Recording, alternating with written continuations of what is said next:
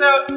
technology has proven a lot of our previous beliefs wrong in recent years, and I think a really cool example of that is how um, Phrasee is using AI to show that humans react to all sorts of different emotions and subject lines. Um, I think historic knowledge or conventional knowledge has told us that people react to things with a lot of exclamation points or, you know, 60% off and things like that. So